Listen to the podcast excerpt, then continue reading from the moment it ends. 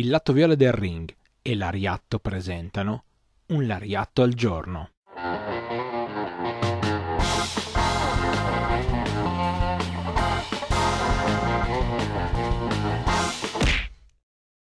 Nuovo appuntamento con un Lariatto al giorno, diamo subito il benvenuto, io almeno che sono Stefano, una delle voci di Lariatto, a Marco di Calle Joshi, il blog che su internet si occupa di Joshi Puro Resu. Ciao Marco, benvenuto. Ciao Stefano, eh, oggi facciamo piccola, un piccolo excursus sulla carriera di Amy Sakura, visto che si è trasferita da poco negli Stati Uniti. Ah, molto bene. Pensa che quando ne torneremo a parlare in un prossimo futuro dovremo parlare di tutto ciò che lei e Lulu Pencil hanno comprato per arredare a casa loro negli Stati Uniti. Ah, voglia, ti fai Ma intanto partiamo con quello che hai preparato per noi. Benissimo, allora, la carriera di, di Amy Sakura è sempre stata qualcosa uh, di molto uh, atipico, perché molte delle gessine che hanno diciamo, caratterizzato il, la storia del, del Joshi sono, sono, ragazze che sono, sono formate essenzialmente uh, in ambienti Joshi, quindi separate eh, in ambito femminile, allenate da donne che hanno lottato con donne e che occasionalmente hanno avuto dei trainer maschi. Eh, Amy Sakura invece ha una carriera diversa. Lei si è formata in due promotion che eh, hanno invece delle, delle, compagnie che proponevano sia uomini che donne all'interno, quindi avevano una divisione eh, precisa, specifica, che però si intersecavano negli allenamenti e, e appunto anche, a volte anche nel lottato. Queste sono la IWA, che è la compagnia che di, di fatto ha portato in Giappone il concetto di lucia reso, quindi l'unione tra lucia libre e puro reso, e successivamente la FNW nel momento in cui Amy si è resa conto che insomma era la compagnia che le offriva diciamo più, più, sicurezza anche dal punto di vista lavorativo perché bisogna sempre tenere conto che eh, la, il periodo eh, di fine millennio è quello in cui comunque comincia a venire meno una certa sicurezza economica da parte delle grandi, delle grandi promotion Joshi. Eh, lei debutta come Amy Motokawa, quindi aveva un, ring name diverso. Ehm, e un'altra cosa che ha caratterizzato la sua carriera per tutto il tempo è che lei a, a un certo punto eh, diventa un invasore. Eh, inizialmente lei essendo dell'FNW, eh, vista la collaborazione tra la compagnia e la eh, All Japan Women, ehm, è andata in, in, appunto in AJW a fare diverse comparsate, quindi con investe di, di, invasori. Ed è una cosa che lei continuerà a fare per tutta la carriera, lo farà uh, in Ice Ribbon, lo farà con tutti i suoi progetti successivi, lei sarà sempre un'esterna, quindi avrà sempre diciamo, un suo una sua indipendenza, non sarà mai eh, legata totalmente a questa sigla piuttosto che a quella, sarà sempre sui progetti suoi. Tant'è che infatti uh, nel 2002,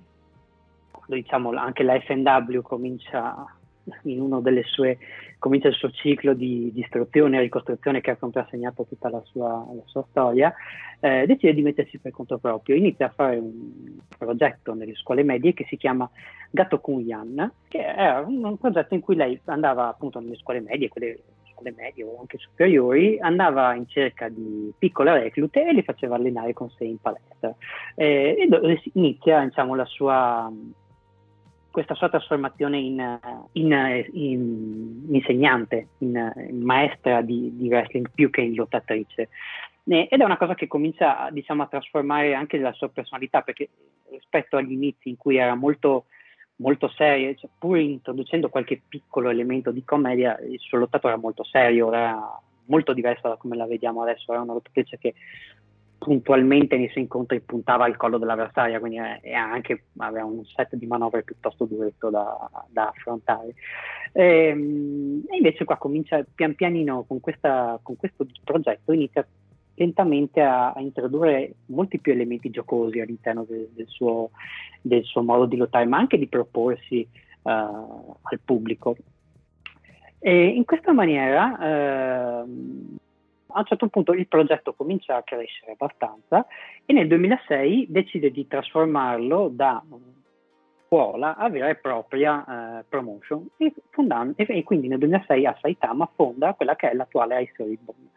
eh, prendendo appunto una serie di lottatrici, tra cui c'era una che adesso chi segue la Gatto Movie conosce, che è eh, Sayaka Obihiro. Eh, lei, tra l'altro, è una delle, di quelle che, eh, sempre con l'aiuto di Amy Sakura, inizia anche a sviluppare, grazie a lei, degli altri programmi, ad esempio un, uh, aveva creato un piccolo programma, un web show, molto, un web show che si svolgeva su Ustream che si chiamava eh, 19 O'Clock perché appunto veniva trasmesso di sera e che appunto proponeva degli incontri tra le, le studenti di Amy Sakura, tra cui anche la stessa Amy Sakura, e delle aspiranti lottatrici, quindi anche un modo per reclutare e estendere il, il modo di eh, questa scuola, insomma, che eh, tra l'altro aveva avuto anche un minimo di successo perché infatti in due anni erano stati in grado di costruirsi un dojo, un dojo loro, quello di Saitama. E, e appunto anche grazie alle, alle, collaborazioni era stata, come abbiamo visto, in grado di portare in Ace Ribbon appunto eh, Shida piuttosto che Tsukasa Fujimoto che è l'attuale Ace. Quindi si è costruito un nucleo che ancora oggi eh, è vivo, eh, è ancora vivo e ha, ha, prodotto diversi talenti. Però l'Ice Ribbon nei primi anni era comunque un, un gruppetto piccolo e, e, infatti veniva usata più che altro come, come, quasi come una stable, perché infatti Amy Sakura si portava le sue, studenti, le sue studentesse eh, show, negli show in cui appariva, perché comunque lei continuava a lottare e a prendersi ingaggi. Era comunque il periodo delle freelance e quindi tutte le lottatrici bene o male apparivano un po' dappertutto.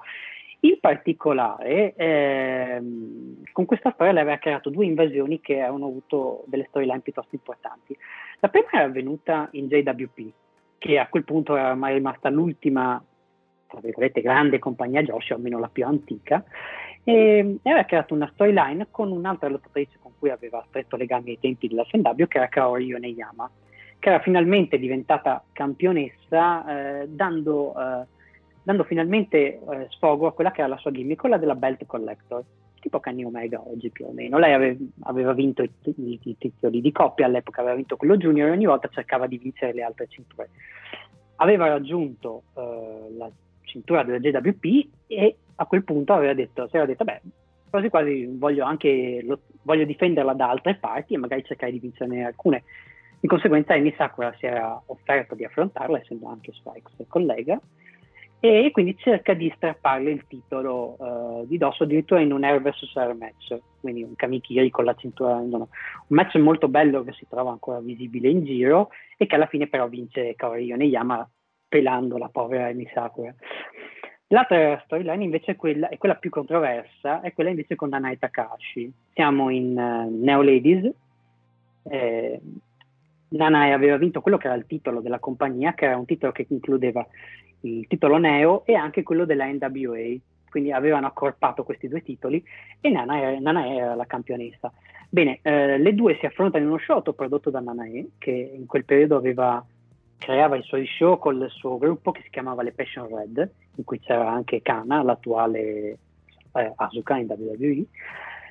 Bene, eh, lei affronta eh, Emi Sakura che pure aveva un personaggio già più bizzarro, era, se vedete il match è anche molto particolare, c'era Emi Sakura che quasi non sapeva lottare, faceva finta di non saper lottare mettendo in più de, delle volte in difficoltà la povera Nanae. Bene, mh, mm, il match è controverso perché a un certo punto cosa succede? Eh, Emi Sakura colpisce con una powerbomb eh, Nanae Takashi e Nanae però cosa succede? Eh, sviene, cioè perde, perde, conoscenza. Quindi al conteggio dell'arbitro, e mi sa che vince l'incontro. Eh, non era programmato e an- poi cercarono di mettere una pezza facendo, eh, eh inventandosi la storia che lei eh, aveva una relazione diciamo col promoter principale che era Tetsuya Koda che eh, se qualcuno ha presente uno dei fondatori diciamo, del, o dei produttori iniziali della Tokyo Joshi Pro attuale ed è stato anche produttore della History Bond dopo. E quindi mh, mm, e mi sa che si era ritrovata campionessa della compagnia, insomma, malgrado, infatti dopo poche settimane restituirà il titolo a un'altra lottatrice eh, di fuori, che era, eh, al di fuori della compagnia, eh, facendo riprendere il normale corso. Um, la sua esperienza con la History Bond dura uh, sei anni, diciamo, Dopodiché eh, lei un po' perché voleva prendersi un anno sabbatico, un po' perché molto probabilmente, come dicono molti rumor, era in, in rotta diciamo quel finanziatore, decide di, an- di andarsene, di mollare la compagnia e di farsi un viaggio in giro per il mondo e finendo in Thailandia. E in Thailandia eh, scopre una, una, compagnia che si chiamava BBK, eh, non era una salsa, era proprio BBK, eh, con cui decide di, di collaborare eh, portandola in Giappone. Si compra i diritti eh, della, della, della compagnia e eh, si fonda una nuova compagnia che si chiama Gatto Movie, notare come ci sia sempre il gatto nei, nei, nei progetti. Eh, siamo quindi nel 2013 e la compagnia va avanti ancora, da allora è sempre, si è sempre caratterizzata per fare degli show con, sui materassini, un po' come faceva anche all'inizio della, della, della S Ribbon. Eh, sono dei materassini molto caratterizzati dalla presenza di pubblico anche sulle finestre, quindi ammassato, quindi un po' una cosa molto particolare, e in cui il wrestling è molto più diciamo originale, quindi bisogna un po' eh, come vedete adesso nella Gato Movie attuale, si, si, improvvisa, si fa quello che si cerca, quello di insomma ci si inventa, si, si sfrutta qualsiasi elemento a disposizione.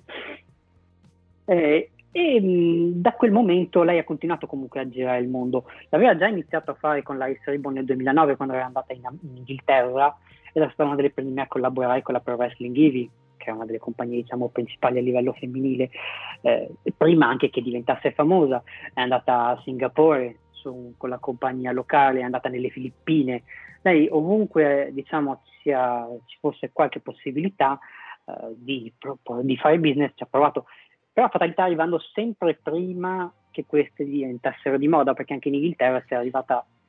è arrivata prima che ad esempio andasse, diventasse famosa e poi appunto solitamente come andava, prima ci andava Amy Sakura e poi quando queste diventavano famose ci andava la Satomura a stringere accordi, infatti si è visto come la differenza di imprenditorialità. Quindi niente, vedremo oggi, oggi come oggi cosa, cosa combinerà. Andata in America, magari a parte la, la AW, magari troverà anche altri, altri, altri settori che magari diventeranno famosi in futuro. Ma guarda, se davvero fosse così, dovremmo aspettarci una IW che fiorisce non appena questa mi ritorna in, in Giappone. Lo vedremo, lo scopriremo magari ne parleremo. Sarà divertente, come sempre è stato anche divertente questo, l'ariatto quotidiano, ci diamo appuntamento fra sette giorni ancora con Marco, mi raccomando seguite il suo blog, avremo tante tante cose di cui parlare e tutti i giorni dalle, eh, dal lunedì al venerdì alle 8 del mattino trovate un ariatto al giorno, per cui ci risentiamo ovviamente alla prossima.